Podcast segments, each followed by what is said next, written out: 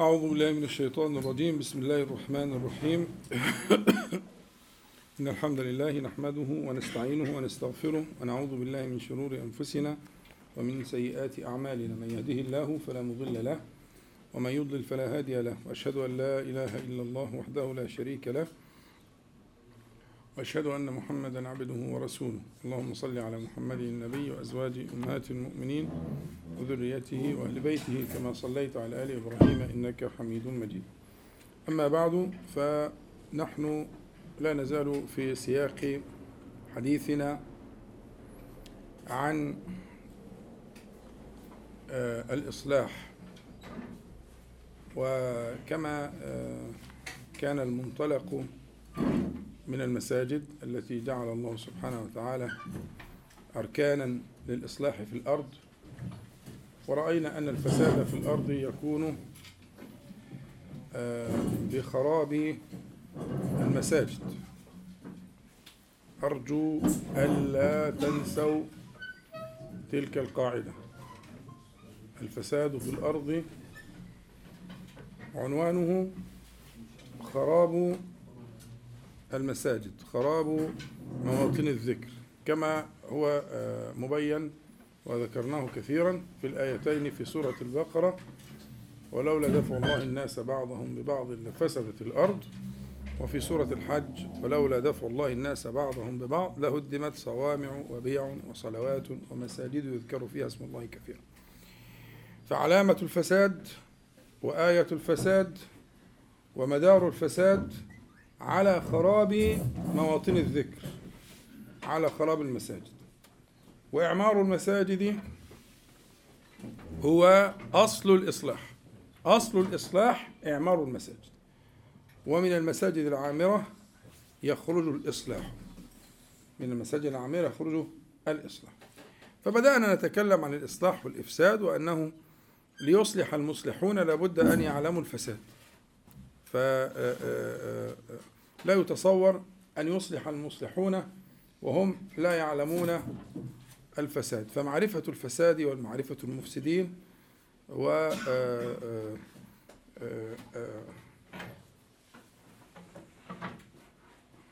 معرفة الفساد والمفسدين هو ضابط المصلحين ليعلموا أين ومتى وكيف ومن يكون إصلاحهم. كيف؟ وبالتالي بحثنا في الإفساد ورأينا أن للإفساد عنوان في الأرض. يعني الإفساد في الأرض عنوان. وجدناه في بني إسرائيل. آية الإفساد في الأرض في الأرض جميعا. هم بنو إسرائيل. ومن الآيات التي ينبغي ينبغي الانتباه إليها في هذه القضية في أواخر سورة هود. قبل أن نعود للسياق الذي بدأناه في سورة الإسراء. سورة هود ربنا سبحانه وتعالى يقول فلولا كان من القرون من قبلكم أولو بقية ينهون عن الفساد في الأرض إلا قليلا ممن أنجينا منهم معنى نكمل الآية بس نفهم المعنى الأول لأن قد يبدو في بعض الإيه الحاجة للإيضاح. هنا لولا ليست شرطية لولا هنا حرف بمعنى التحضيض يعني بمعنى إيه؟ بمعنى هلا يعني دعوة. لولا إذ سمعتموه قلتم ما يكون لنا أن نتكلم بهذا. الواجب المفروض ما ينبغي عليكم أنكم تسمعوا كلام زي كده في آل بيت النبي صلى الله عليه وسلم تقولوا ما ينبغي. تقولوا كده. فلولا الحرفية اللي هي بمعنى الحض الحض على الفعل هلا فعلتم؟ هنا لولا هي حرفية بمعنى لا. فلولا كان يعني هؤلاء هم الممدوحون. فليكن في الأمم من هم موصوفون بهذا الوصف. فلولا كان من القرون من قبلكم أولو بقية. أولو بقية يعني مش ما نخرجش عن موضوعنا. دلالتها في كلام العرب يعني أصحاب غيرة وحرص على على الإصلاح. وإن كان لها في الاشتقاق قصة لطيفة بس أنا لا أريد أن أتفرع. علشان المشوار طويل في الكلام في الموضوع فنخلصه إن شاء الله. لكن ممكن نرجع للموضوع في في هود نشرحه بالتفصيل. لكن أولو بقية معناها أصحاب همة أصحاب همة وأصحاب غيرة ينكرون المنكر ويسعون في إصلاح الناس. وأنا عنوان الدرس النهاردة هتلاقوه مكتوب على الصفحة. نداء للمصلحين. وليس للصالحين. وفرق بين المصلح والصالح كما بين السماء والأرض. الصالح صالح في نفسه المصلح ساع في صلاح غيره. هناك ارتباط فلا يتصور أن يكون المصلح مصلحا إلا أن يكون صالحا. لكنه تعدى خيره إلى غيره. فالمصلح بدأ بالصلاح وانتهى بالإصلاح. ودي أمة النبي صلى الله عليه وسلم أو خيار أمة النبي صلى الله عليه وسلم. ودول هم أولو بقية المذكورين في في في موضع هود. كانوا صالحين ها؟ وتعدى صلاحهم إلى غيرهم فصاروا ها؟ مصلحين. فخطاب اليوم خطاب اليوم هو للمصلحين. وهذا يعني أنهم صالحون في أنفسهم ولكن تعدى صلاحهم إلى غيرهم وكانوا حريصين على ذلك. فلولا كان من القرون من قبلكم أولو بقية أصحاب آه، آه، غيرة على آه، المحارم وعلى الدين.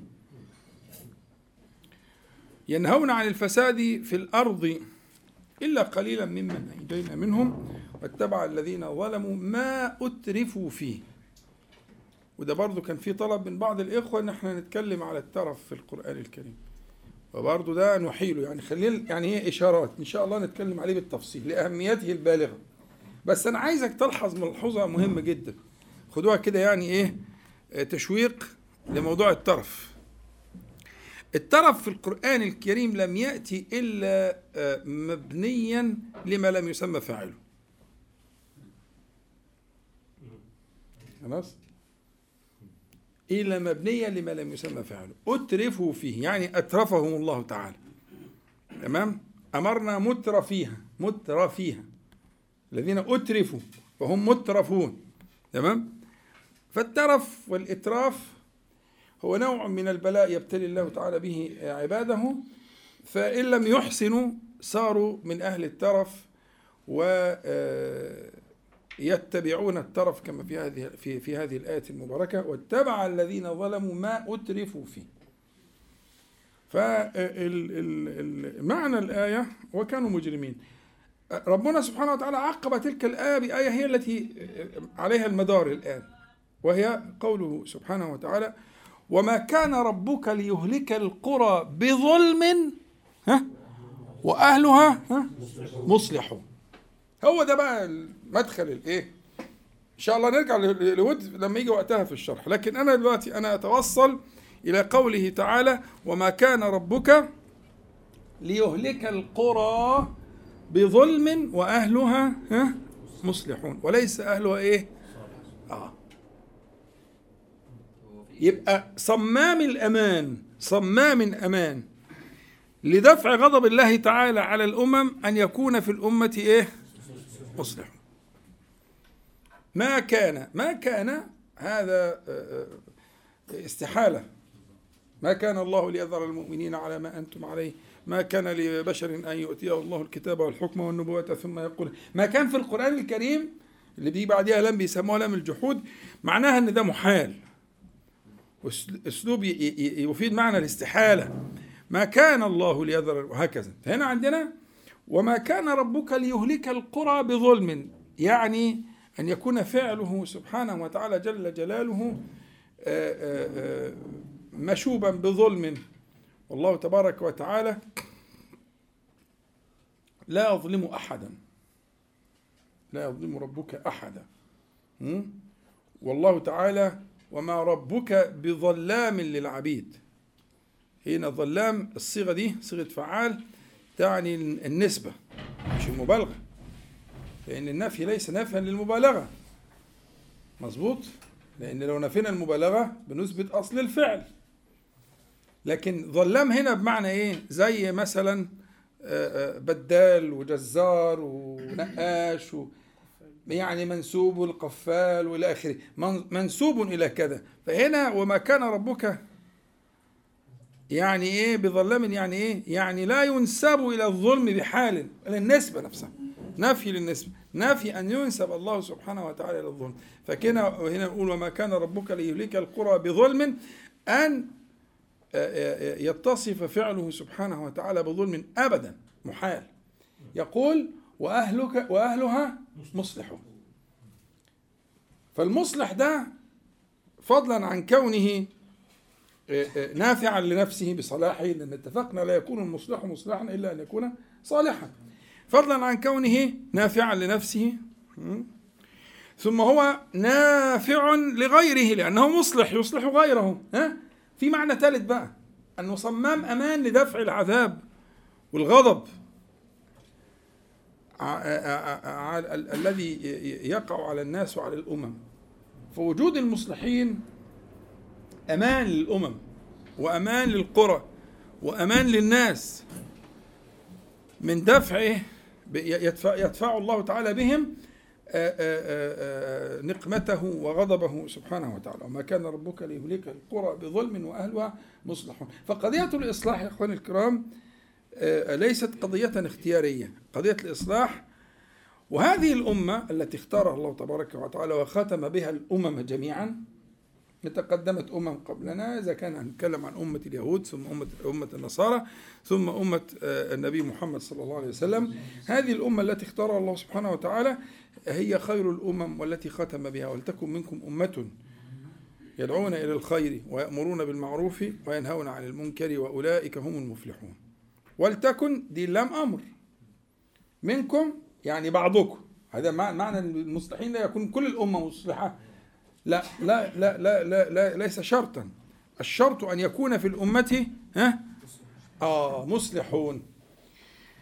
فمنكم هنا على الراجح على خلاف في التفسير يعني. منكم على الراجح هي إيه؟ ها؟ تبعيضية يكن بعضكم. وليكن منكم أمة. يدعون إلى الخير ويأمرون بالمعروف وينهون عن المنكر. وأولئك هم المفلحون. أولئك هم المفلحون. هذا قصر. وكأن الفلاح لا يتعداهم بتعريف الطرفين أولئك هم المفلحون. يعني وكأنه يقال وكأنه لا يفلح غيرهم ولا يفرح غير الذين يدعون إلى الخير ويأمرون بالمعروف وينهون عن المنكر. فكأنه كذلك. وده, قصر الدعائي قد يفلح غيرهم لكن هم أصل الفلاح أصل فلاح الأمم ومدار فلاح القرى والبلاد على أن يكون بينهم من؟ يدعو إلى الله تبارك وتعالى ويأمر بالمعروف وينهى عن المنكر. وفي الحديث الصحيح أحاديث كثيرة جدا لكن في الحديث الصحيح الذي نقتصر على ذكره الآن قوله صلى الله عليه وسلم إن الناس إذا رأوا المنكر فلم يغيروه أوشك أن يعمهم الله بعقاب. يعني هم على باب العقوبة. إذا رأوا المنكر فلم يغيروا. ولكن أنا هقف وقفة سريعة هنا عند معنى التغيير.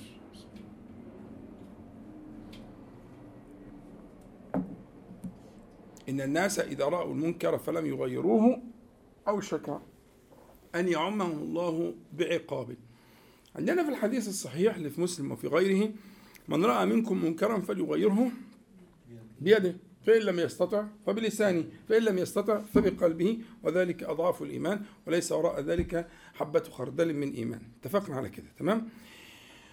وهذا تدرج في ناس قسموا قال دي أقسام اللي يغير باليد هو السلطان واللي يغير باللسان هو الدعاء والعلماء واللي يغير بالقلب هم عوام الناس. ومنهم قالوا لا كل واحد له دائرة يغير فيها بيده.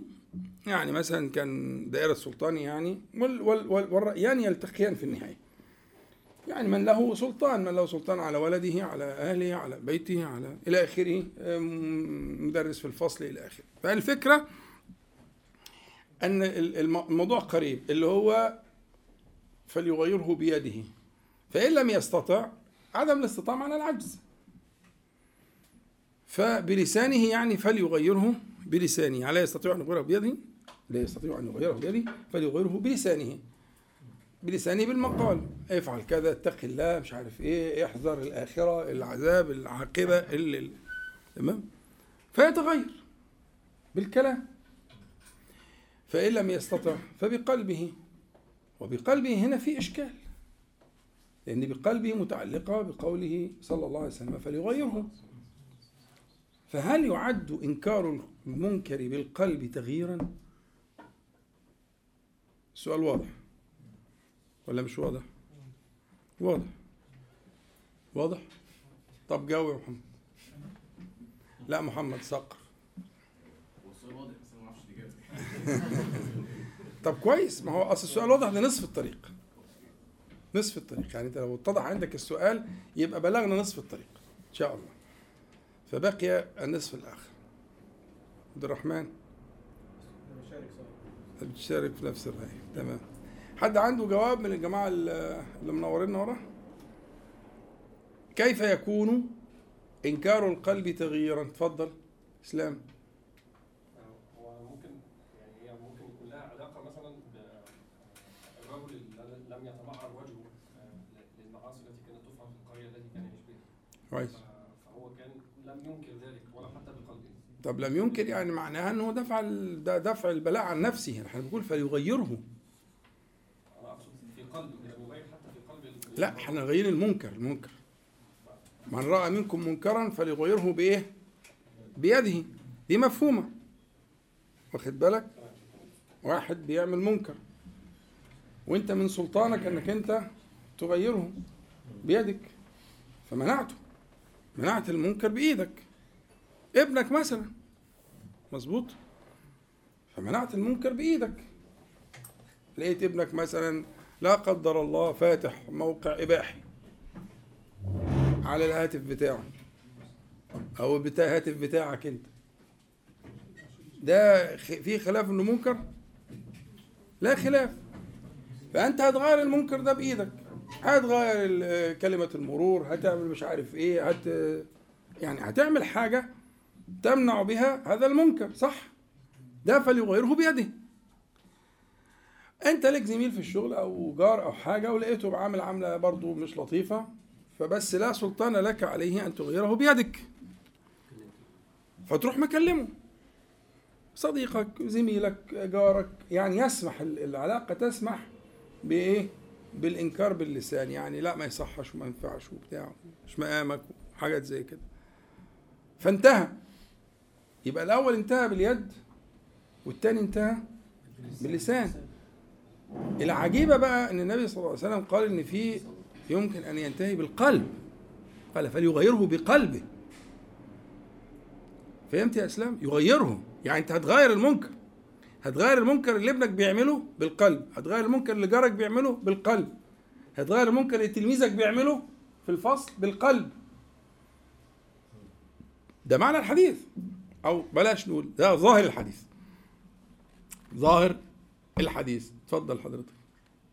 هو مثلا يكون يغيره في نفسه هو يعني مثلا حد بيعمل حاجة غلط وشايف إن هو بيعمل حاجة غلط. آه. فأنا لأ أجي ما أعملش الغلط ده قدامه هو ابين يعني أنا ما أعملوش من غير ما أقول له ومن غير ما ما يكون ليا سلطان عليه بإيد أو أي حاجة. آه. مثلا حاجة مثلا حاجة حاجة حرام مثلا سجاير مثلا. لأ ما أعملهاش قصاده. فده بغيره بقلبي بنفسي أنا. بس ده إنكار ولا أنت عملت فعلا؟ أنت عملت باليد إنك أنت منعت نفسك إنك تعمل كده. لكن هل امتناعك عن السجاير يخلي صاحبك ما يدخنش؟ أنت في كلية إيه ولا بتدرس إيه؟ حلو قوي يعني أنت معاك شباب بيدخنوا في نفس الدفعة بتاعتك وزملاء وكده. هل امتناعك عن التدخين الدعوة ليهم إن هم يتركوا التدخين؟ بعيدة شوية. لازم تتكلم. فأنت هتعمل حاجة هتكلمه. هتبعت له رسالة مثلا أضرار التدخين هتبعت له مش عارف إيه إحصائية من الإحصائيات هتعمل أي حاجة يعني. لكن مجرد القلب القلب المجرد عن الجوارح القلب المجرد عن اللسان والمجرد عن اليد. إنكار القلب إن القلب منكر. معايا؟ طب هو القلب هنا مش عايد على النفس نفس سنه ف- فيغيروا القلب اللي هو نفسه. القلب ده غير غير الجوارح يعني. القلب ده غير اللسان. القلب ده غير الإيد غير الودن. الجوارح دي أدوات. القلب ده سيدها رئيسها. فالقلب الأول ينكر ينكر ذلك. فهل إنكار القلب يعد تغيير باشمهندس اتفضل هو ممكن آه، ان هو انكاره بالقلب آه، ان هو بيمتعض عن ال- الفعل دوت فبالتالي هو رافض يعني ظاهره ان هو رافض لهذا الفعل فبالتالي لما يحس الشخص اللي بيعمل المنكر دوت أو الحاجة ديت آه، ان هو هيبتدي يبقى مكروه مثلا مني أو يعني ده الفعل ده مكروه مني ومن غيري فلما كلنا كلنا مصلحين كلنا بقلبنا انكرنا هذا الموضوع فبالتالي هو يحس ان هو بقى يعني مختلف عن تقصد لو فشى ده في الأمة يعني ال- ال- القلب فشى في دوت تمام. جزاك الله خير. طيب صلوا على حضرة النبي صلى الله عليه وسلم. هو إحنا عايزين نقول إنه أصل الأعمال كلها القلب. بمعنى التقسيم ده مش تقسيم نوعي. بمعنى إن مفيش إنكار لليد من غير القلب. ومفيش إنكار للسان من غير القلب. مظبوط؟ لأن لو إنكار ال ال ال اليد من غير قلب يبقى نفاق.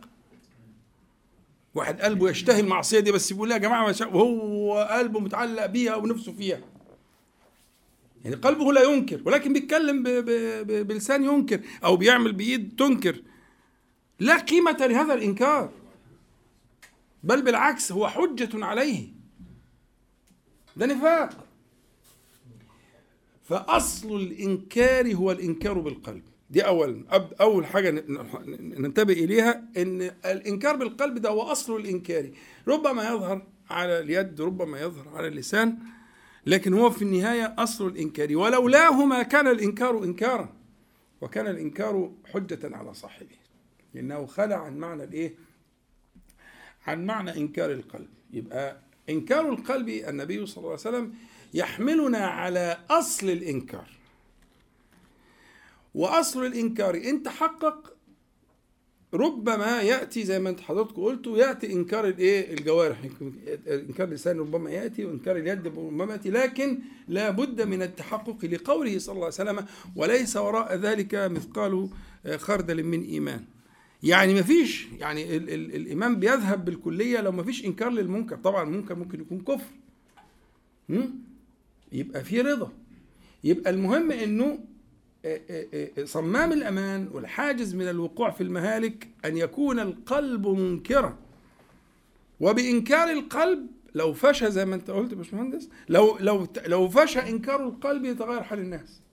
لأنه حتما هيتولد من إنكار القلب إنكار اللسان وإنكار اليد. لكن هي العقدة والمشكلة. خلي بالك من الكلام اللي جاي ده. العقدة والمشكلة هي إنكار القلب. لأن دي مبنية عن الوعي. مبناها الوعي. يعني لو فشل الوعي في الناس فصاروا ينكرون المنكر بقلوبهم لتغيرت احوالهم هي عقدتنا في أن الوعي غائب فالقلوب لا تنكر. في أغلب الناس يعني. لكن إذا فشل الوعي في الناس فصاروا ينكرون المنكر ولو بقلوبهم? فلعل الله سبحانه وتعالى أن ينظر إلى هذه القلوب فيغير لها الأحوال. لأن محل نظر الله تعالى الأول هو القلب. إن الله لا ينظر إلى صوركم وأجسامكم ولكن ينظر إلى قلوبكم وأعمالكم. بمعنى لو الناس دي لا حيلة لها إطلاقا لا بيد ولا بلسان ولكن تغيرت قلوبها وأنكرت المنكر ربما يغير الله تبارك وتعالى لها المنكر إذا نظر في قلوبها. لأن في الحقيقة التغيير على الحقيقة هو بفعل الله تعالى سواء باليد أو باللسان أو بالقلب. أنت لا تغير إلا إذا أراد الله سبحانه وتعالى أن يغير. فإذا أراد الله تبارك وتعالى فإذا نظر الله تبارك وتعالى إلى قلوب ال- ال- الناس فوجد فيها إنكارا ولكنهم لا يستطيعون لا باليد ولا باللسان. فلعله سبحانه وتعالى أن يغير لهم بما في قلوبهم.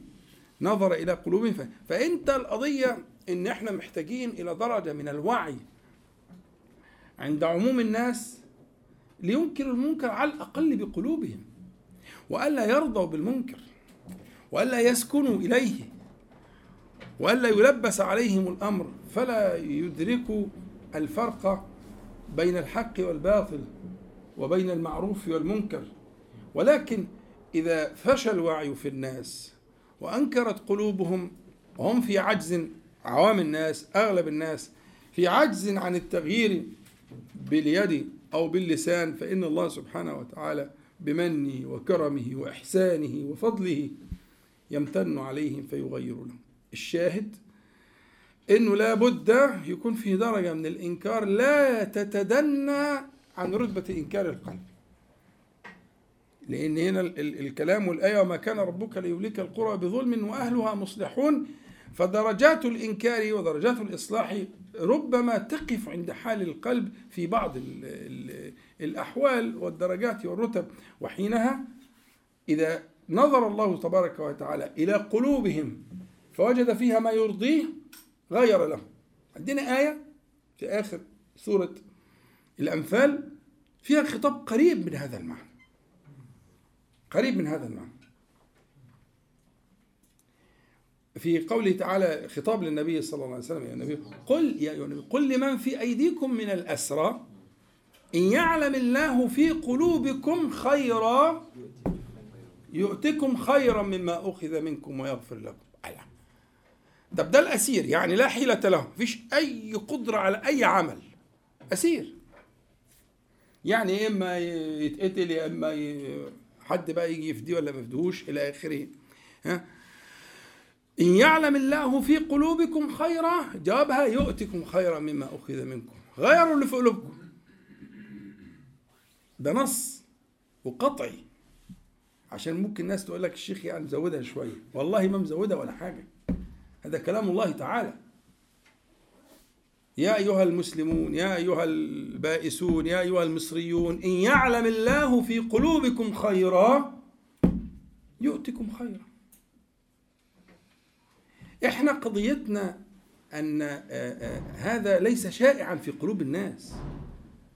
الوعي الفقه الفهم الغضب. الغيرة دي أعمال مش الجوارح ده هي ممكن تظهر على الجوارح الغضب ممكن يظهر على الجوارح لكن الغضب منشأه فين؟ ها؟ في القلب مش كده ولا إيه؟ ربما يظهر على الجوارح لكن الغضب والغيرة وهذه المعاني منشأها وأصلها في القلوب وربما تظهر على الجوارح أين غيرتكم؟ اللي هي في قلوبكم. أنا لا أتكلم عن ال- بالحناجر والهتاف وال... أتكلم عن القلوب. هل هي دي الحقيقة فعلا؟ هل هذا يصحبكم في منامكم وقيامكم وذهابكم ورجوعكم وطعامكم وشرابكم؟ هل هو هذا- حال؟ هل هذا حال؟ حال القلوب التي آه، آه، آه، تغضب هو ده المسألة. صدقوني انظروا إلى آية الأنفال وإلى هذا الحديث وما في معناه حديث مسلم فلو بقلبه. هذه هذه نصوص. الله على كل شيء قدير. لعله إذا نظر إلى قلوب عامة المسلمين فوجد فيها ما يحب ويرضى أن يغير طالما في عجز. في عجز. والآيتين في الأنفال وفي الرعد إن الله لا يغير ما بقوم حتى يغيروا ما بأنفسهم. طب غير اللي في نفسك. من غضبك. ها؟ يعني هذه تملكها. وخلي بالك هذه رصيد الإيمان. ده رصيد الإيمان عندي وعندك. احذر من نفاذه. احذر من نفاذ رصيد الإيمان أن يمر عليك المنكر فلا تغضب. أنا مش تغضب معنى جوارحك تتحرك. سيبنا من حتة الجوارح دي أصلا. لا يد ولا لسان. أنا بتكلم على حال القلب. حينما تخلو بنفسك. حينما تتفكر. حينما تضع رأسك آه، لتنام. ما الذي يشغلك؟ ما الذي يغضبك؟ ما الذي يخيفك؟ على أي شيء أنت حريص. هي دي القضية. فهمتوا الفكرة؟ فعندنا آيات كتير في القرآن الكريم زي ما إحنا شايفين وأحاديث تجعل غضب القلب وتغيير ما في القلب هو الأصل وهو العماد في التغيير. اللي أنا بقوله دلوقتي ده نوع من التغيير. إن أن أن أن تحمل القلوب على الغضب والغيرة القلوب لله تبارك وتعالى. هي وحدها كافية والله طالما في عجز. لأن الأمور محسوبة بحساب المصلحة والمفسدة. وليس من حقك أن تصنع شيئا بيدك ولا حتى بلسانك. أين قلبك؟ أنت لست عاجزا. أنت معك الطاقة الكبرى معك الأصل الذي لا يملكه ها؟ إلا مالكه. سبحانه وتعالى أتجد أحدا يملك قلبك؟ أله تصرف فيه؟ أله سلطان عليه؟ أنا اللي تعبني إن الشباب قلوبهم في مكان تاني ربما تجد ألسنتهم في واد وقلوبهم في واد القضية قضية أن يرى الله تعالى جل جلاله وتباركت أسماؤه في تلك القلوب ما يرضيه. ولن تكونوا أعجز من الأسرى. أنتوا أشد من الأسرى؟ فلتكونوا أسرى. وخطاب الأسرى كل من في أيديكم من الأسرى. إن يعلم الله في قلوبكم خيرا يؤتكم خيرا. مما أخذ منكم ويغفر لكم سبحانه وتعالى جل جلاله. إذا فالقضية الخطاب إلى المصلحين. والمصلح صلاحه إصلاحه والمصلح إصلاحه يبدأ من قلبه أنا وصلت اللي أنا عايزه. المصلح إصلاحه يبدأ الإصلاح الحقيقي. يبدأ من قلبه من غيرته على حرمات الله تعالى. من غضبه لحدود الله تعالى. سيبك بيقول إيه ولا بيعمل إيه؟ قلبه فين؟ وأنا قلت لك ممكن واحد بيعمل اللي ما يتعمل. وقلبه في حتة تانية. في أعلى وأرقى أرقى أرقى عمل يعمله المسلم. الجهاد في سبيل الله. سئل صلى الله عليه وسلم الرجل يقاتل شجاعة الرجل يقاتل حمية الرجل يقاتل للمغنم أي ذلك في سبيل الله؟ قال من قاتل لتكون كلمة الله هي العليا هو في سبيل الله. يعني ممكن الإنسان يقاتل ويقتل. ويدخل النار. يدخل إيه؟ أنت غلطت لا لا ما غلطتش. يدخل النار. الرجل الذي كان هناك من الكفار من توسع في نكاية المسلمين وجراحتهم وقتلهم. فكان تصدى له رجل من المسلمين وفعل بالكفار الأفاعيل وقتل ده وقتل غيره. فهم في حال الفر بيحكوا للنبي عليه الصلاة والسلام عن فلان أنه فعل كذا وكذا وكذا وما كان أحد يوازيه ولا يماثله في فعله. فقال عليه الصلاة والسلام هو في النار. فوجد الصحابة في أنفسهم. وجدوا في أنفسهم. ده إحنا شايفين حاجة ما حدش قادر يفعل مثل ما يفعل أو يكون قريبا من مما يفعل. كيف يقول النبي صلى الله عليه وسلم هو في النار؟ وإحنا في الجهاد. كيف يكون؟ فجعل بعض الصحابة يتبعه كان له كظله ليرى. كلام النبي صلى الله عليه وسلم.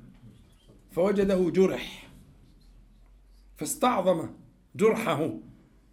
فجعل ذباب السيف بين ثدييه ونصله في حجر فشق صدره. فمات. فرجع النبي صلى الله عليه وسلم قال أشهد أنك رسول الله. قال وما ذاك؟ فحكى له. فقال عليه الصلاة والسلام إن الرجل لا يعمل بعمل أهل النار إلى آخر الحديث وعمل أهل الجنة. يعني حتى الجهاد في سبيل الله اللي هو ذروة السنام. إن افتقر إلى حال القلب فلا قيمة له ربما يكون وبالا على صاحبه. قضية قضية خطيرة جدا. يعني إيه أعلى حاجة في الأمر والنهي عن المنكر؟ ها؟ الجهاد.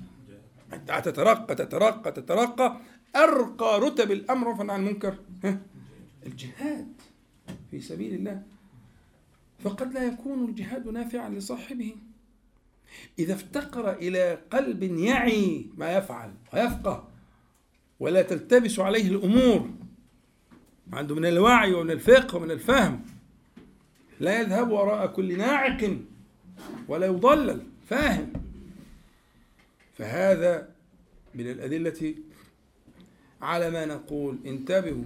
إلى أن أصل الإنكار في الحقيقة وإنكار القلب وتحقق المرء بذلك وإدراكه لتلك الحقائق يحفظه من الزلل ويجعل عمله القليل عند الله سبحانه وتعالى عظيما وكبيرا.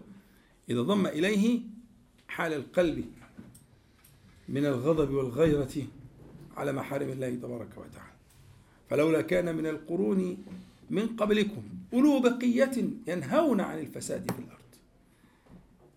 كونوا كذلك أيها المؤمنون ولتكن منكم أمة يدعون إلى الخير ويأمرون بالمعروف وينهون عن المنكر كنتم خير أمة أخرجت للناس تلك هي الخيرية التي اختارها الله سبحانه وتعالى لتلك الأمة بدأنا بهذا وإن شاء الله ننتقل بقى إلى قصة بني إسرائيل لنعلم ذلك.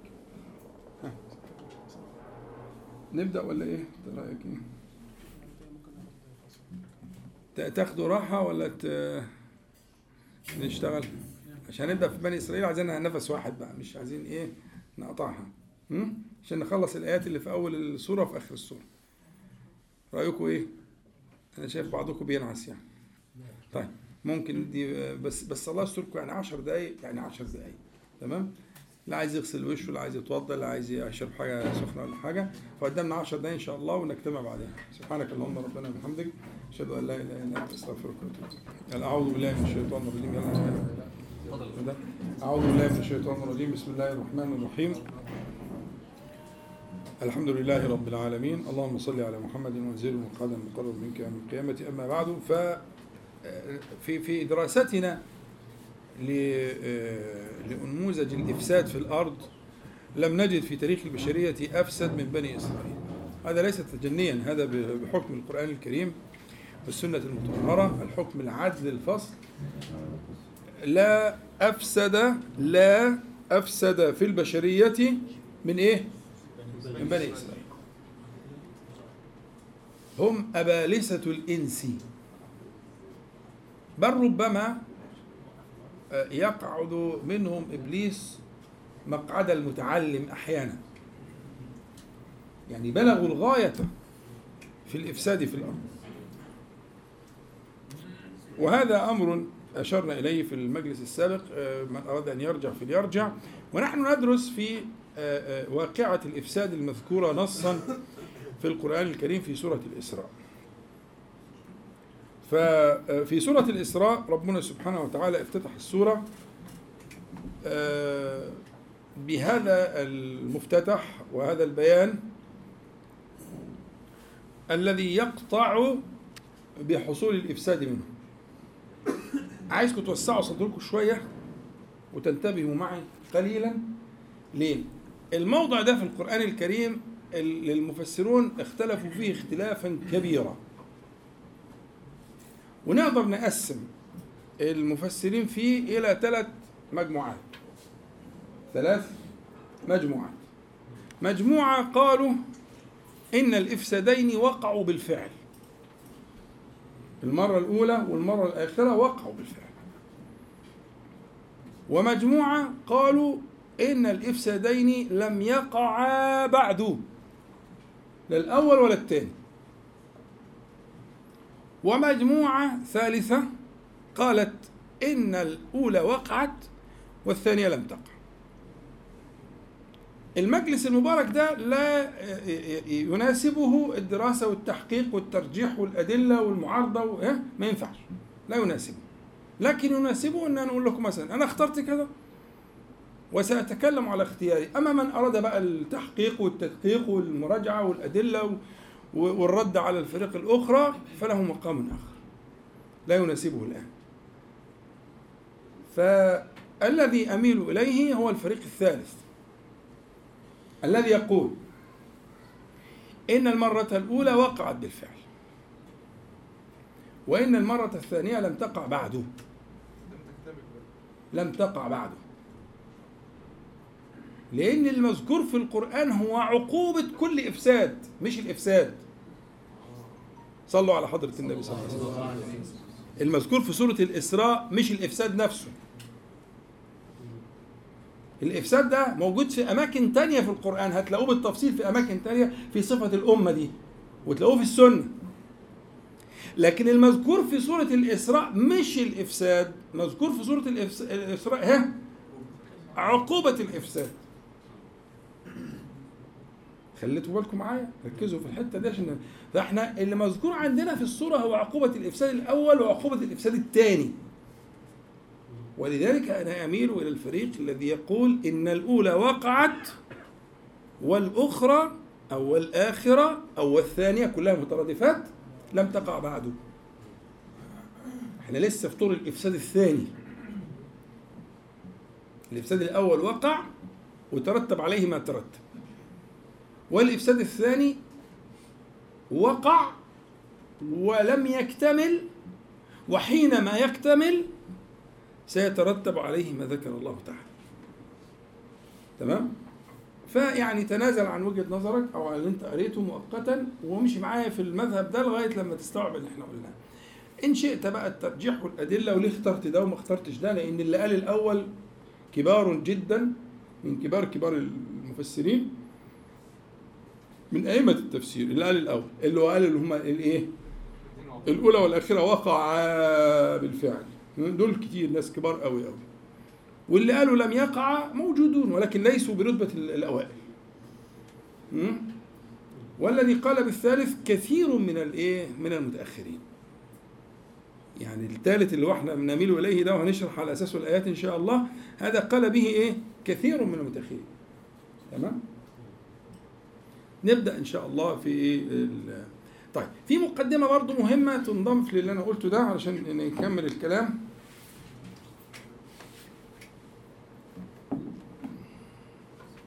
نحن نؤمن أنه في آخر الزمان ستكون خلافة على منهاج النبوة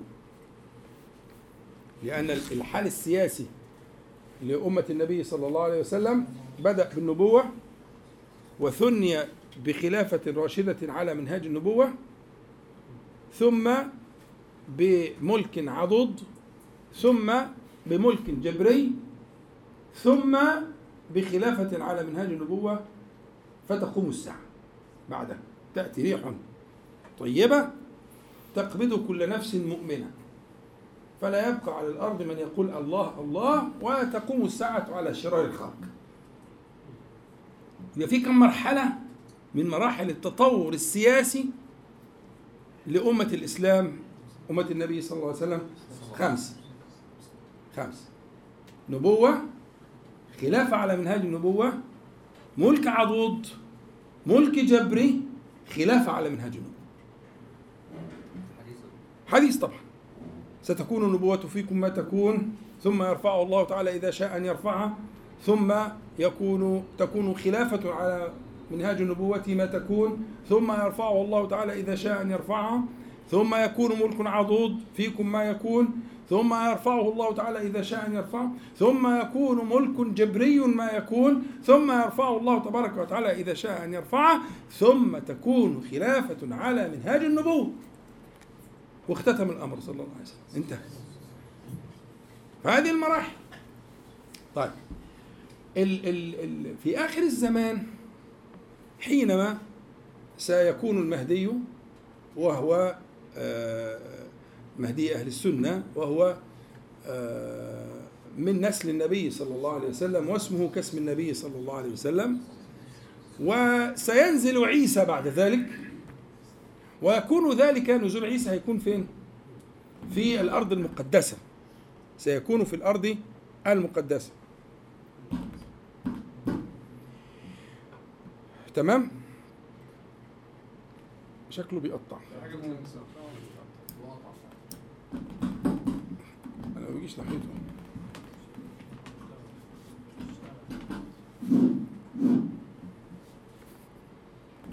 حينما سينزل عيسى عليه السلام في الأرض المقدسة لن يكون في الأرض المقدسة يهود. إحنا هنجيبها من الناحية الثانية عشان نثبت الموضوع عشان من إيه؟ امال اليهود هيكونوا فين؟ هيكونوا في الشرق. في الشرق. في أصبهان وما وما حولها. ليه؟ لأن المسيح الدجال أو المسيح الدجال وكلاهما صحيح سيظهر في هذه المنطقة. وسيخرج له أعوان منهم اليهود. كما صح في الحديث الصحيح ومعه سبعون ألفا والسبعون ألف مش معناها سبعة وجنبها صفر وثلاث أصفار لا. السبعون ألفا دي مقصود بها العدد الضخم جدا. يضرب المثل بالسبعين ها هي مضاعفات الآلاف الكثيرة. وده لسان العرب. ها انت استغفر لهم ها سبعين مرة طب لو النبي صلى الله عليه وسلم استغفر مثلا خمسة وسبعين ثمانين مش مقصود العدد لا مفهوم له. مش مقصود ان هو لو استغفر 80 مرة هيغفر لهم. لا إن 70 معناها الكثرة الكاثرة يعني. مهما استغفرت لهم من كثرة فلن يغفر الله لهم. تمام يا شباب؟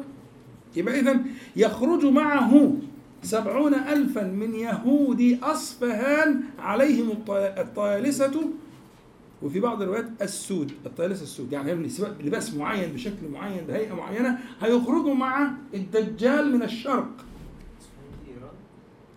آه إيران وما بعدها. تدخل على وسط آسيا كده. منطقة إيران ووسط آسيا. سيخرج الدجال من هناك ويخرج معه اليهود ينصرونه. فاليهود نقلهم إلى هناك. بس ده في آخر الزمان ولسه بدري على آخر الزمان. ولا قرب؟ رأيكم إيه؟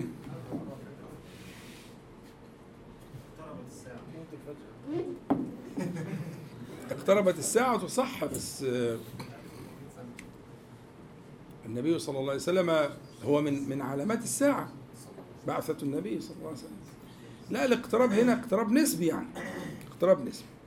وبعدين ربنا تعالى يقول في أول سورة النحل آتى أمر الله؟ فلا تستعجلوا بالماضي. معنى التحقق والوقوع يعني. لكن أحداث آخر الزمان لسه كتير.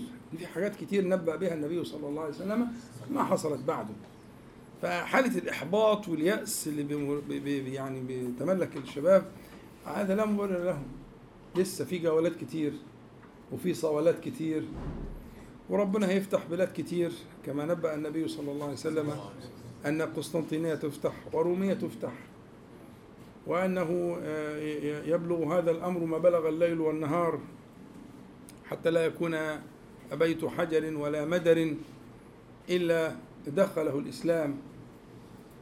يعني كل المجتمعات المختلفة إلى آخره فلسه بدري قوي ما تستعجلوش يعني ما فيش داعي لإيه خلاص المسألة قربت ونقعد نتكلف في وصف أشراط الساعة في اللي بيحصل. الكلام ده تكلف لم نؤمر به بل نهينا عنه. لكن هو المفروض أن سيأتي الزمان. نحن نؤمن بذلك. وحينها حينما سيأتي عيسى ينزل عيسى إلى الدنيا عليه السلام سيكون في هذه الأرض المباركة المسلمون الموحدون. الذين هم مع مع مع المهدي. خلاص؟ فدي كانت مقدمة مهمة عشان نتصور إن الموضوع مش زي ما يعني مش عايزين إيه أحوال اليأس والإحباط والكلام اللي ملوش لازمة ده ملوش أي داعي يعني إن شاء الله. ماشي؟ تعالوا بقى نمشي في الآيات كده من الأول بسرعة إحنا مش هنفسر قوي يعني. ها؟ 12 دقيقه طيب تبدأ ال- ال- السورة بقول الله تعالى سبحان الذي أسرى بعبده ليلا والإسراء لا يكون إلا بالليل أو السرى لا يكون إلا بالليل فقوله ليلا للتقليل يعني يعني ليلا قليلا يعني زمنا يسيرا حصلت فيه المعجزة دي اللي هو من مكة إلى بيت المقدس ومن بيت المقدس إلى السماوات العلى ومن السماوات العلى إلى سدرة المنتهى ثم العودة ها؟ كل ذلك حصل في زمان يسير في قوله ليلا وللتقليل لأن السورة نفسه لا يكون إلا بالليل. لكن أفادت كلمة ليلا التقليل يعني. من المسجد الحرام إلى المسجد الأقصى. وأنا في رأيي وفي تقديري أن قول الله تعالى أن قول الله تعالى من المسجد الحرام إلى المسجد الأقصى هو إذان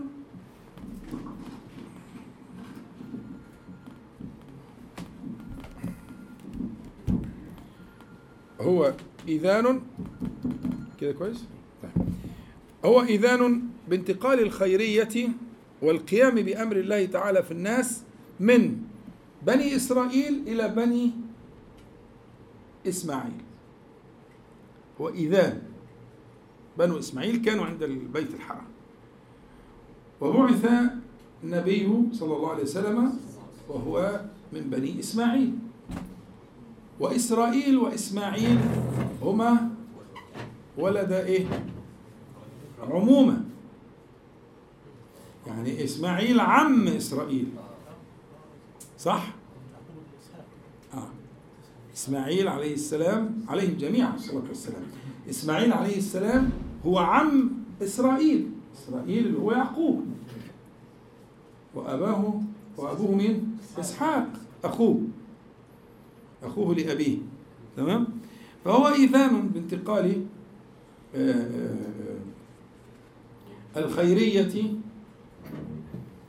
وانتقال القيام بأمر الله تعالى في الناس من أمة إلى أمة. فحصل هذا الانتقال وده كان قبل الهجرة بحوالي سنة تقريبا. حديث الإسراء دي غالبا مع اختلاف طبعا هي غالبا كانت قبل الهجرة. الهجرة بقى هيحصل تمكين وهيحصل بيعة وهيحصل أرض وهيحصل راية وهيحصل جهاد وهيحصل دولة.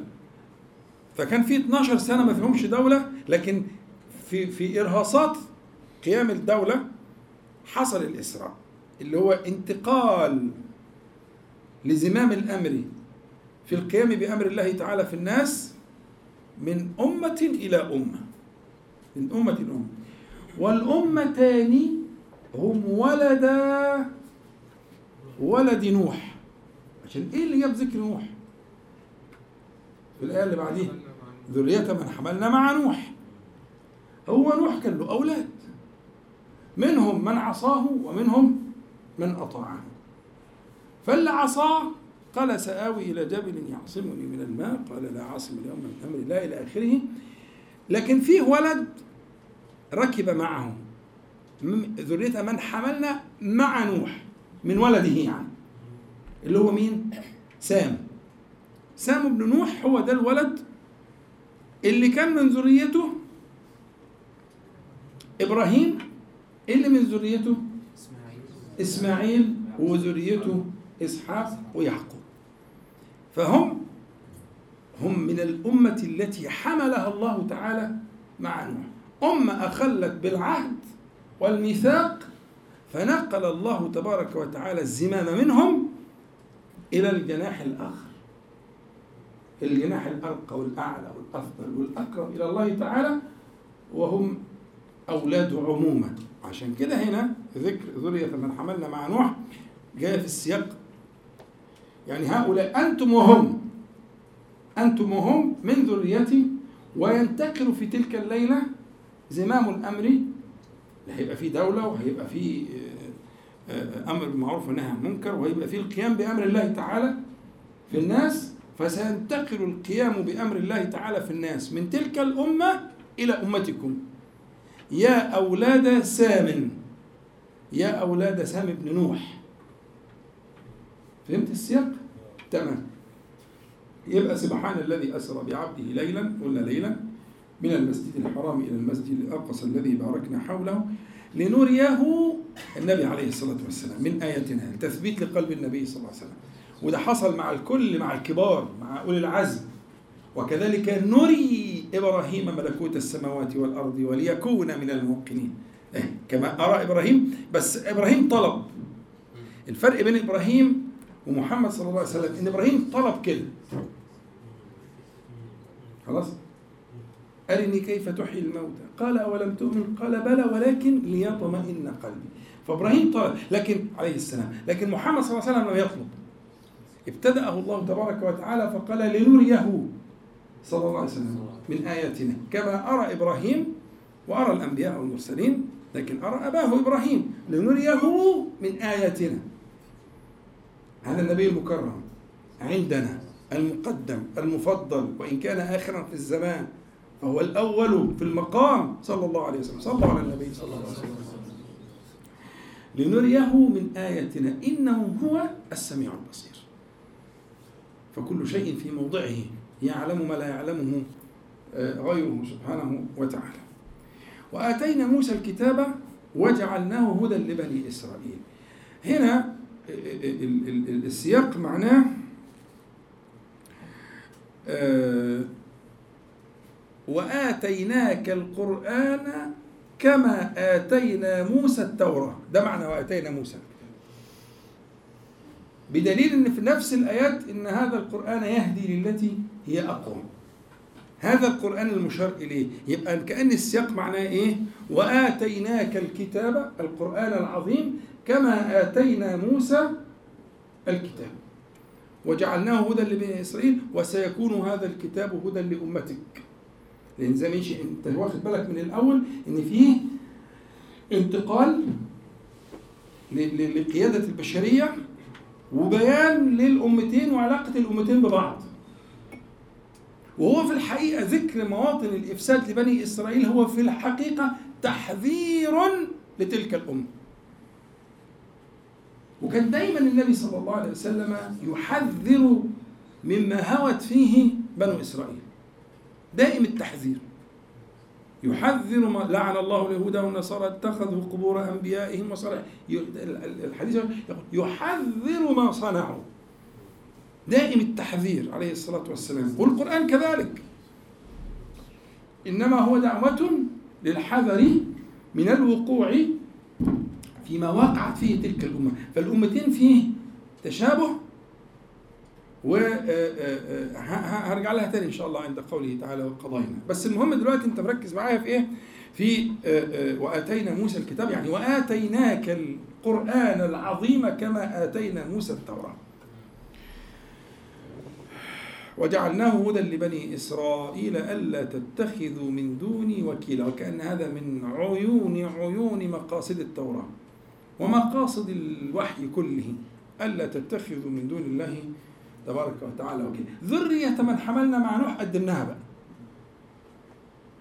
يعني هنا منصوب يعني على اختصاص. خصصنا هؤلاء آه، لأن بني إسرائيل من كما قلنا من ذرية سام بن نوح وكذلك بنو آه، آه، إسماعيل.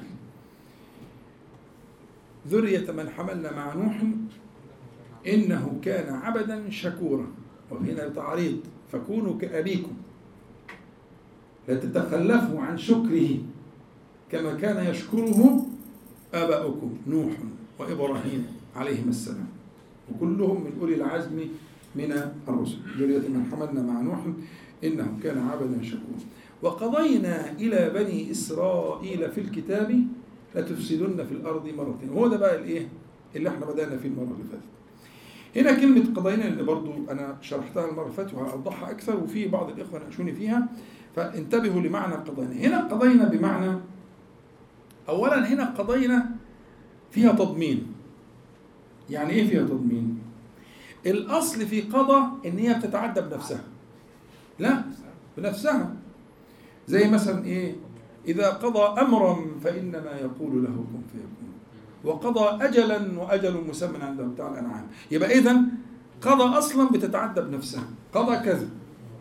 قضى قضاء قضى امرا قضى اجلا قضى قضى قضى ماشي لكن قضى إلى ها يبقى فيها تضمين التضمين هنا معناه إيه التضمين هنا معناه اوحينا اليهم في التوراه قضاء وحكما خلاص أوحينا إليهم في التوراة قضاء وحكما وهنا القضاء الحكم اللي إحنا بنتكلم عليه اللي إحنا ندان حوله لعله كان آه، آه، إعلاما لهم بهذا ليتقوه وليحذروه. وده ينفع؟ آه ينفع. ينفع إن يكون يتحكي كحكم قدري هيكون بس احذروه. يعني مثلا خد عندك النبي صلى الله عليه وسلم بيقول إيه؟ لتتبعن سنن من كان قبلكم حذو القذة بالقذة. حتى إذا دخلوا جحر ضب دخلتموه وراءهم. قالوا اليهود والنصارى؟ قال فمن؟ هو لتتبعن دي معناها إيه؟ يعني واقع لا محالة لا محالة. كأن في قسم لازم هيقع اللي هو إيه؟ حصول ذلك. واخدين بالكم؟ حلو كده؟ طيب هو بيقولوا ليه النبي عليه الصلاة والسلام؟ عشان يحذر. إنما يقول ذلك ليحذركم من اقتفاء آثار تقليدهم تمشوا وراهم حتى لو عملوا حاجة غريبة جدا هتعملوها. إيه غريبة جدا؟ ها؟ جحر الضب جحر الضب ده أنا مش يعني هو في في مبالغة. مظبوط؟ الضب ده حيوان عامل زي يعني أكبر من الفار شوية وحاجه كده يعني وجحره ريحته وحشة جدا ومظلم وكئيب. وله مخرج ملوش من نفق مش زي الأرانب كده تعمل ناحيتين ناحية تخش وناحيه تخرج خدت بالك؟ مفيش نفق يعني. ده هو جحر وليس نفقا. يعني حاجة لا يقبلها العقل ولا يقبلها الذوق ولا تقبلها الجبلة. فإذا فعلوا ذلك فعلتموه وراءهم. يفعلوا أشياء غريبة جدا هتعملوها وراهم هو بيقول كده ليه عليه الصلاة والسلام يحذر؟ وإن كان سيقع فربما يأتي الأمر الشرعي أو القضاء للتحذير. سيقع فلا تكونوا كذلك. سيقع أن منكم في أمتكم من سيتبع اليهود والنصارى. في المتابعات المختلفة في الأشكال وفي الأحوال وفي الملابس وفي المراكب وفي المآكل وفي المشارب وفي كل شيء وفي الهيئات وفي ال... فكأنه يبقى يمكن أن يأتي القضاء اللي هو الحكم للتحذير ليتقي ذلك من أراد أن ينجو بنفسه. فهكذا جاء القضاء وقضينا إلى بني إسرائيل في الكتاب لا تفسدون في الأرض. يعني أوحينا إليهم في التوراة أنه سيحصل ذلك. فاحذروا أن تكونوا ممن يشارك فيه. فاحذروا أن تكونوا ممن يقلد اليهود والنصارى عندنا إحنا وهكذا. اتفقنا؟ طيب. يبقى وقضينا إلى بني إسرائيل في الكتاب لا تفسدون في الأرض مرتين. إحنا اتفقنا إن إحنا مع الذين يقولون إن الاولى حصلت والمرة الثانية لم تحصل بعد المرة الاولى حصلت يعني عاقبة الإفساد الأول. فتفسدوا في الأرض المرة الأولى وسيكون عاقبة. الخلاف هنا هل كان ذلك بالمسلمين لما دخلوا بيت المقدس؟ رأيي الشخصي نعم. وإن كان في ما يؤخذ عليه لكن هو في النهاية ليستقيم الأمر وتستقر الأمور فيبقى آآ آآ سيحصل ذلك وتفسدون في الأرض فسادا عريضا. هو طبعا الوقت ده كان المكان ده كان اليهود وصلوا إنه صار زي المزبلة كده كان مقلب زبالة. يعني المكان ده اللي هو مكان المسجد كان كان مكان مهمل ومتروك إلى آخره. في الوقت اللي حصل فيه بعثة النبي صلى الله عليه وسلم وحصل فيه إسراء النبي صلى الله عليه وسلم. المهم أن هو كأن هذا كان إيذان بانتقال رعاية هذه الأرض المقدسة اللي هي أرض المحشر ستنتقل رعايتها إلى أمة النبي صلى الله عليه وسلم. وحصل أن بعث الله تبارك وتعالى خيار أصحاب النبي صلى الله عليه وسلم في خلافة عمر. وكان في أبو عبيده بن الجراح وإن كان هو جاله طاعون وما كملش المشوار لكن هو كان رئيس الجيوش في الوقت ده. وكان عمرو بن العاص موجود وكان خالد بن الوليد وكان خيار خيار أصحاب النبي صلى الله عليه وسلم. وفتح الله تعالى الأرض وعلى خلاف في المناقشة عشان ما نخشش في التفاصيل. فيقول ربنا سبحانه وتعالى فإذا جاء وعد أولاهما هنا مش وعد أولاهما وعد عقاب أولاهما. تفسدون. أنتوا أفسدتوا بالفعل البعد ها؟ فعقاب بعثنا علي عليكم عبادا لنا أولي بأس شديد. خلاص؟ فجاسوا خلال الديار. إحنا عندنا كلمتين هنا عايزين نفهمهم عشان ما نطولش لأن أنا شكلي كده طويل ها؟ 27 والإجمالي. طيب. يعني هو مديني 13 دقيقة. تمام. طيب. أنا بسمع الكلام. صلوا على حضرة النبي بعثنا عليكم عبادا العبادة اللي أنا دي ما تكونش غير في ناس ربنا اختارهم. ما ينفعش بقى نقول الكفار والمشركين وبخت نصر مش جاي مش جايبة خالص. ما ينفعش ربنا سبحانه وتعالى يقول عبادة لنا إلا على الخيار في الأولى والآخرة. فخيار الأولى كان عمر بن الخطاب ومن معه رضي الله عنهم أجمعين. ها؟ أولي بأس شديد. البأس بقى يا اخوانا مادة البأس دي مادة يعني لطيفة جدا. البأس ليس هو عين القوة. البأس ليس هو عين القوة. نحن أولو قوة وأولو بأس شديد. والعطف الأصل فيه المغايرة. في سبق صح؟ فهم بيطمنوها القائد العام للقوات المسلحة ومش عارف اطمئن يا سبق المسألة يا بلقيس مسألة مية مية.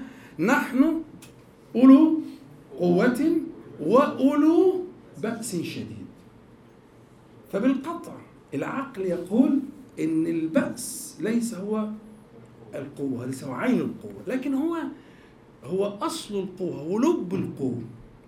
الأصل في البأس أن يكون هو القوة الباطنة التي تدفع إلى القوى الظاهرة. يعني القوى اللي تكون الترابط القوي المتماسك الإعدادات إلى آخره التي من مظاهرها القوة. القوة الظاهرة اللي هي السلاح والعتاد والكراع والقتال إلى آخره. فالبأس هو أصله حاجة في الداخل.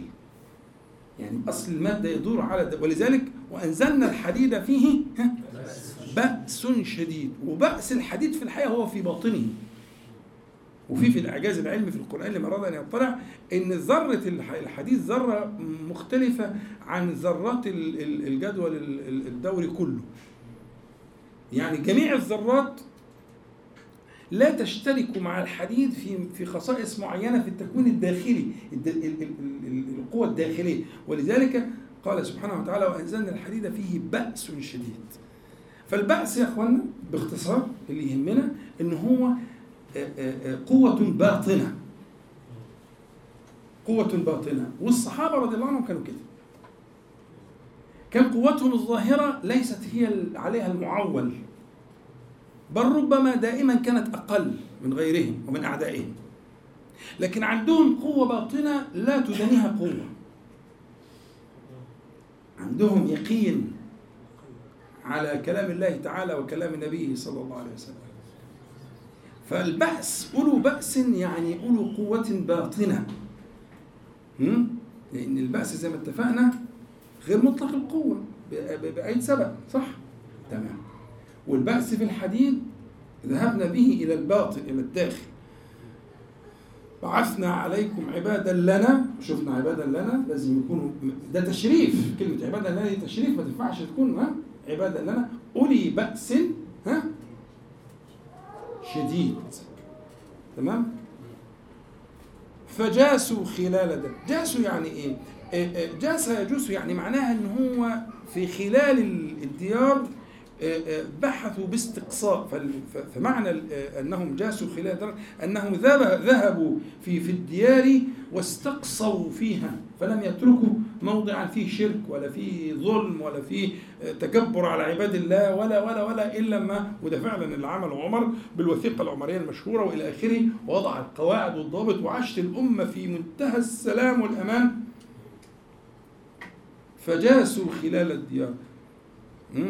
يعني ذهبوا كل مذهب في خلال في الخلال التي بين الديار فاستقصوا ما كان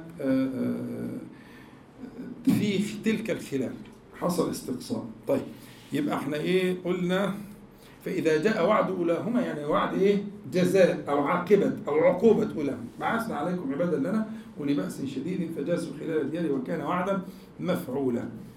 ثم رددنا. ثم دي عندنا عطف أداة عطف. بس بتفيد مع العطف التراخي. التراخي هنا تراخي ممكن تراخي له أنواع كتير. في تراخي مكاني في تراخي زماني في تراخي رتبي في تراخي أنواع كتير. التراخي هنا بقى تراخي إيه؟ زماني. يبقى هيحصل فترة زمان. ثم يعني بعد زمان رددنا لكم الكرة عليه. والكرة هي أحد شقي الصراع. فالحرب كر وفر. الكر ال- ال- الإقبال الهجوم يعني. ثم رددنا لكم الكرة عليه وهذا فعل الله. النون هنا نون العظمة ثم رددنا لكم الكرة عليه والواو هنا بيان. بيان لكيف رد الكرة. وأمددناكم بأموال وبنين. وده أمر لا يخفى على على على عاقل. أنهم يعني يقبضون على الأموال قبضا في الدنيا. هم اللي بيتحكموا في القضية. الخدعة اللي هي اسمها العمولات والبتاع والمصارف والبنوك وكل الكلام ده هذه ألعابهم. أينما نظرت يمينا أو يسارا وجدتهم يصنعون ذلك ومددناكم بأموال وبنين وجعلناكم أكثر نفيرا. والنفير زي ما قلت لكم قبل كده المرة اللي فاتت هو مرتبط إما بطلب العلم وإما بالجهاد. تمام؟ فلولا نفر دي في آخر السورة دي بتاعتنا. لكن ما لكم إذا قيل لكم انفروا أه يعني أه أه في, الجهاد أكثر نفيرا يعني استدعاء للقوة. أنتوا عارفين إن قضية الاستدعاء عندهم من سن 19 سنة لسن 50 سنة كلهم مجندون. أمة رجالا ونساء. الدولة الوحيدة في العالم اللي بتجعل التجنيد إجباري على النساء. من سن 19 سنة لسن 50 سنة. ولازم يجي لك في أسبوعين في السنة أو أكثر أو ثلاث أسابيع يحصل عملية تدريب على تروح المكان المقعد اللي أنت بتروحه مكانك لغاية ما عندك 50 سنة. هم؟ وإذا كنت صاحب خبرة معينة ممكن تزيد لكن ده هذا إجباري على الكل. جعلناكم أكثر نفيرا. النفير اللي ينادي في ألا خير الله اركبي ومش ماشي. هو ده النفير الاستدعاء. الاستدعاء زي عندنا كده في الاستدعاء الاحتياط. ضباط الاحتياط ومش عارف الاحتياط الاستدعاء هو ده هو ده النفير. يستنفرون فينفروا. ما لكم إذا قيل لكم انفروا. ثاقلتم إلى الأرض. أرضيتم بالحياة الدنيا من الآخرة؟ يعني بقى هم كانوا إذا استنفروا ينفرون. جعلناكم أكثر نفيرا. مفيش أمة تشاركها في الأرض في الكون هذه الخصائص.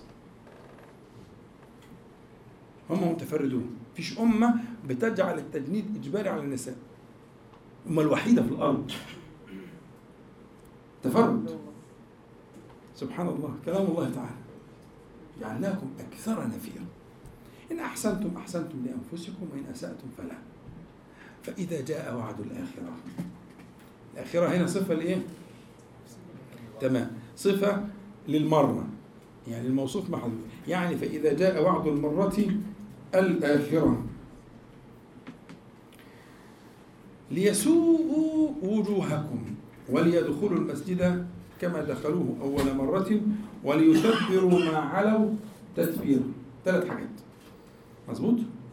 طيب فإذا جاء وعد الآخرة يعني فإذا جاء وعد عقاب الآخرة المرة الآخرة بعد الإفساد اللي هو موجود دلوقتي مفيش أفسد منهم. دور على أي بلوى في الدنيا. عايز بلوى في المال؟ الربا اللي في الأرض هم أربابهم. اللباس والهدوم والعري والمواقع الإباحية هم وراها.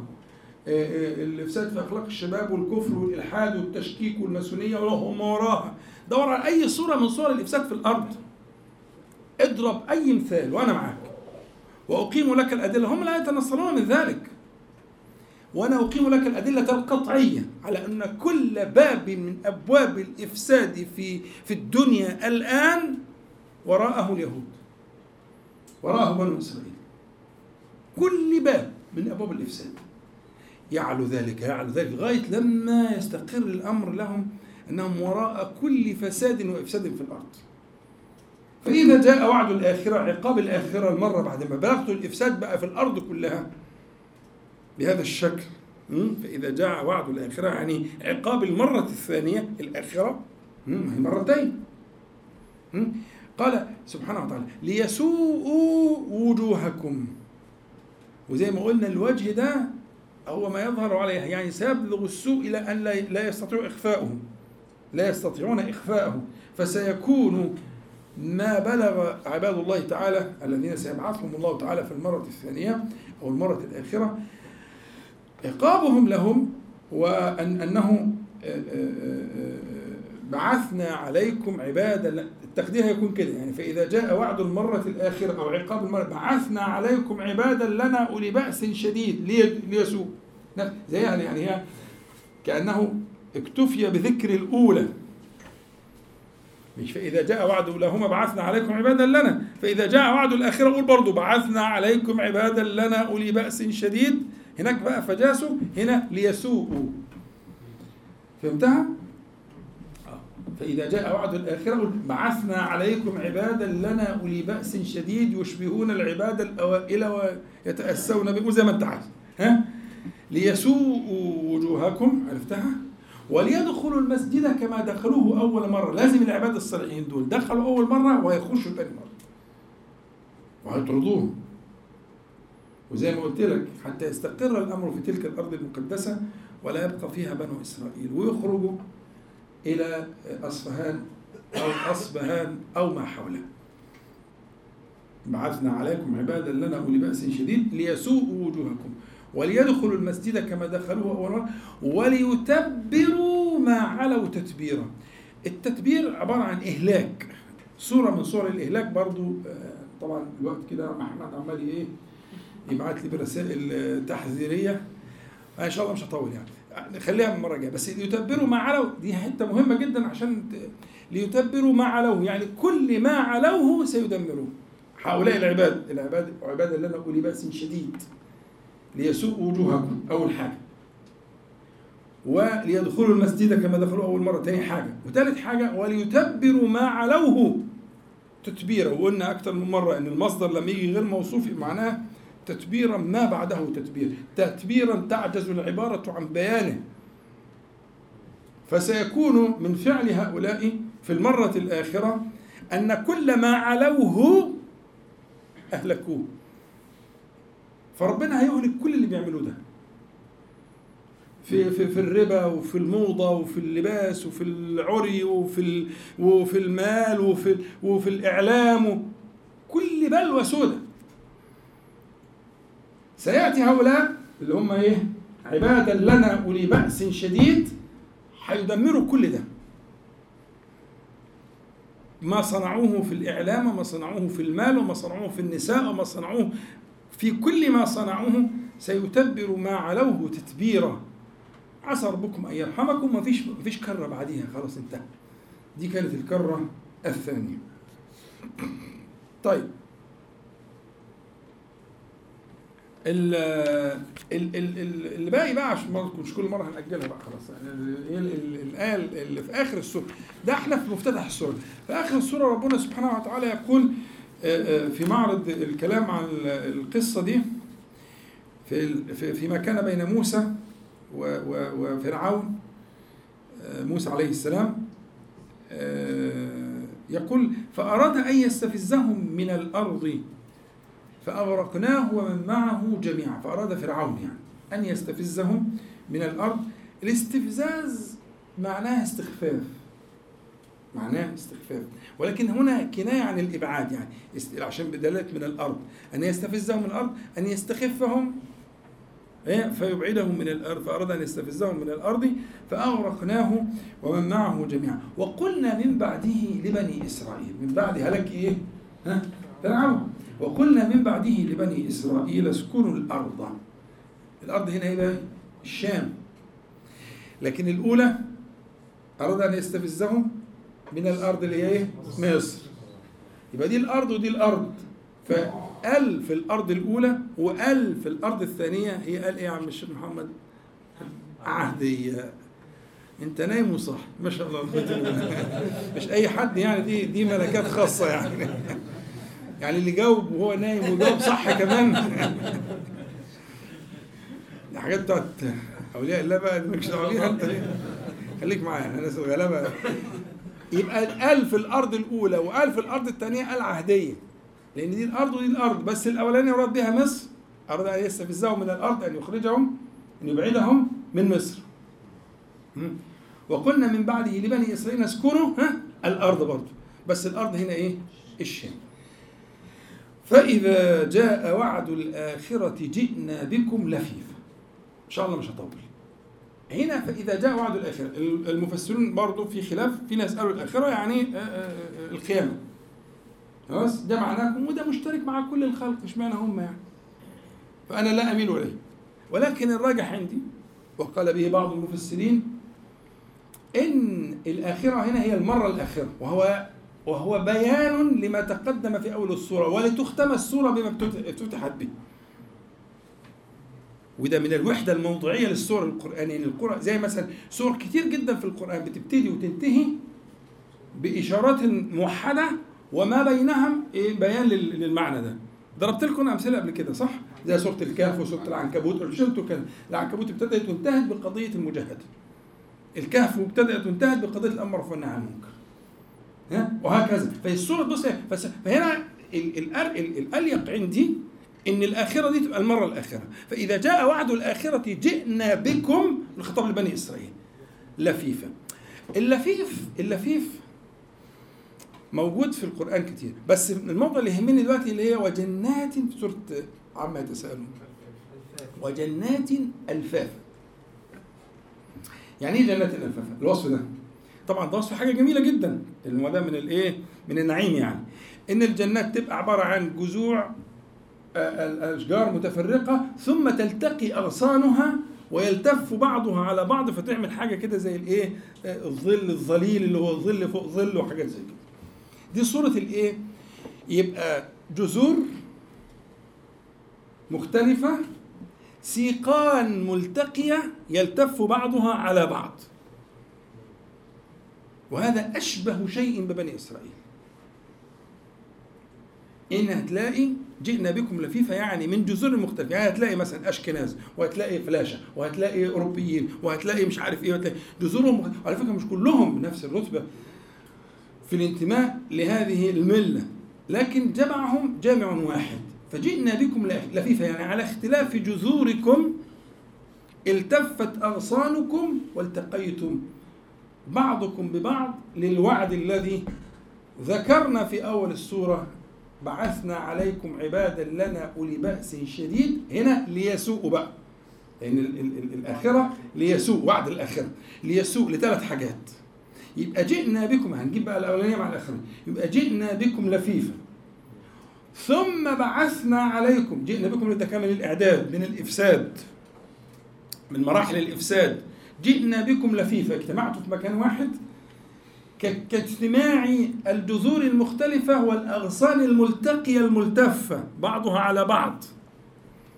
واخد بالك؟ جئنا بكم لفيفا ثم بعثنا عليكم عبادا لنا أولي بأس شديد ليسوءوا وجوهكم وليدخلوا المسجد كما دخل عمر رضي الله عنه. وليدخلوا المسجد كما دخلوه أول مرة. وليتبروا ما علوه تتبيرا من كل ما صنعتم في الأرض وما تركتم بابا إلا وأفسدتموه في الأرض. وصرتم وده من من إرهاصات الإصلاح الذي ستصلحه أمة النبي صلى الله عليه وسلم في مرحلة الخلافة الراشدة. لأن في مرحلة الخلافة الراشدة سيكون الإصلاح وستصلح ما أفسده بنو إسرائيل في الأرض. اللي هم أئمة الإفساد. والصراع في في, في الأرض كلها يدور بين تلك الأمتين. والباقي كله بيخدم. وطبعا ال- النصارى لهم دخل كبير في القضية لأن في منهم قطاع يمكن نسبته إلى بني إسرائيل سواء بالتبعية أو بالأصالة. فهذا هو الصراع الحقيقي. ولذلك ربنا سبحانه وتعالى ذكر أن الأمر سيكون في المرة الآخرة إلى ما سمع. هذا اختيار واجتهاد ونسأل الله تعالى آه، أن يعفو عنا فإن كان فيه صواب فهو من الله سبحانه وتعالى وإن كان فيه آه، خطأ فمني ومن الشيطان. نسأل الله تعالى أن ينفعنا بما قلنا وما سمعنا وأن يجعله حجة لنا لا علينا رب العالمين وأن يعيذنا وإياكم وسائر إخواننا من المسلمين والمسلمات من شرور أنفسنا ومن سيئات أعمالنا. اللهم صل على محمد وأنزل المقدم القرب منك يوم القيامة. اللي عنده أي سؤال أي استفسار أي حاجة بعد ما نخلص عشان الناس تبقى حريتنا أنا قاعد يعني إن شاء الله. اللي عايز يستفسر في حاجة في الموضوع ده أنا معاكم إن شاء الله. بس يعني نقول كفارة المجلس والناس تتفرق براحتها إن شاء الله. أقول جميعا سبحانك اللهم ربنا وبحمدك أشهد أن لا إله إلا أنت. أستغفرك وأتوب إليك. السلام عليكم ورحمة الله.